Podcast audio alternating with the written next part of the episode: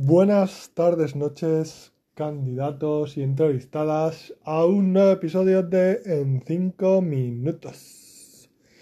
Los 300 segundos menos productivos de tu día. Menos productivo incluso que hacer scrolling en TikTok.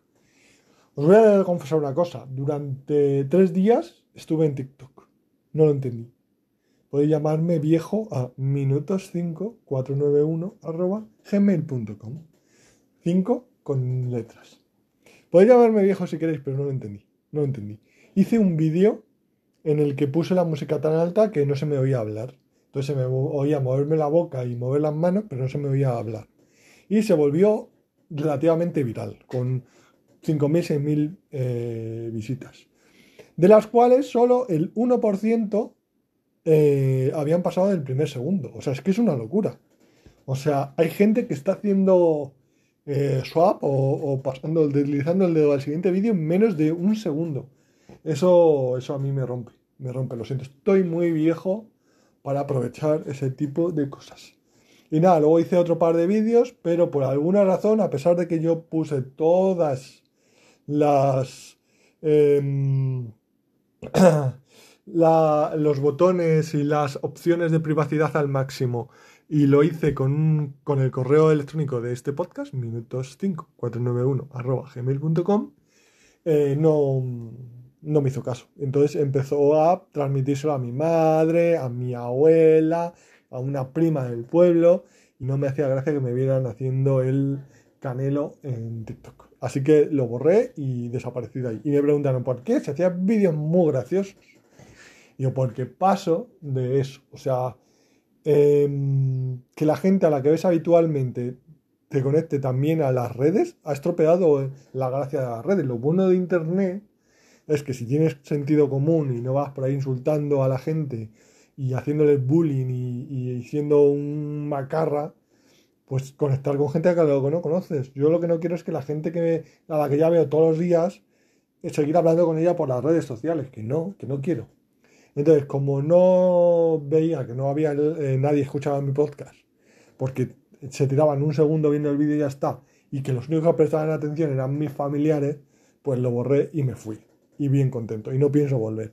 Me parece un crimen, la verdad. Bueno, de hecho, Meta está siendo demandada en Estados Unidos por eso, por ser em, eh, eh, adictiva a sabiendas y incluso eh, eh, promover el desarrollo de algoritmos que le hicieran aún más adictivo. Estoy relativamente de acuerdo. Creo que, hombre, siempre que haya menores de edad, eh, hay que tener mucho cuidado. Y para. no soy. No estoy muy a favor de decirle a la gente lo que tiene que hacer en absoluto, pero creo que hay que cuidar un poco eh, y si es una adicción peligrosa y con una incidencia em, grande como pudieron ser el alcohol, los cigarros y las drogas en su tiempo, pues sin ser paternalista habría que educar. Yo de hecho he tenido problemas con Twitter, los foros, yo lo he comentado más de una vez.